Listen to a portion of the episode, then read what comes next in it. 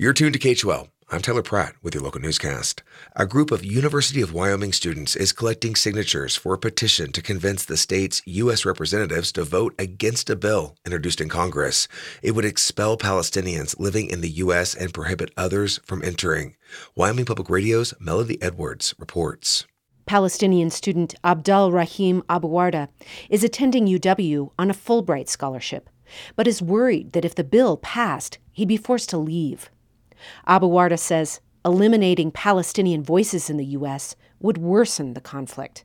It depraves the U.S. as well from like an opportunity to have like a different point of view, a different perspective about the the whole conflict. Like you don't need only to listen to one side from the, the narrative or the conflict. You also need like to, even if you don't want to believe it or if you don't want to like support it, you just need to to have like different perspectives and point of views. Abuwarda, along with UW's Middle Eastern North African Club, are hoping to get about 40 signatures before sending the petition to Washington, D.C.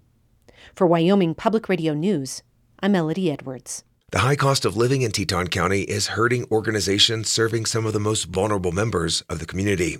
KHOL's Hanna Merzbach reports that includes one organization that serves adults with intellectual disabilities. Community Entry Services in Jackson helps their clients from recent high school graduates to people in their 60s be independent, providing assistance with meal planning, laundry, job coaching, and transportation. If it wasn't for the services that we provide, a lot of these clients would be pretty much homebound. Program Director Rick Christensen says he's been facing a staffing shortage, down about a third of his workers. His employees can't find housing, so he's trying to get creative. I'm working with the town to be able to turn a garage over at one of our residences into a dwelling unit. With the lack of housing, Christensen says he's relying a lot on commuters. He himself lives in Star Valley. Other human service groups, such as ones that serve children and families in the region, are also reporting staffing struggles due to affordability. Hanna Merzbach, KHOL News. Teton County is airing test warning sirens over the next couple of days. It reports it's a routine maintenance of the outdoor system.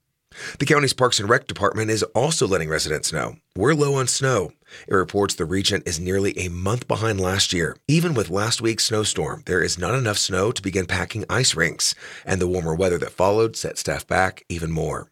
And this applies to grooming activities as well. A rep for Parks and Rec says if temperatures cool off and there is a little more snow, staff should be able to start packing Cache and Game Creeks with the snowmobile and groomer. They're asking residents to look for grooming updates on their X, formerly known as Twitter, account. A few more inches of snow and cooler weather are in the forecast for the next couple of days. I'm Tyler Pratt, KHOL News.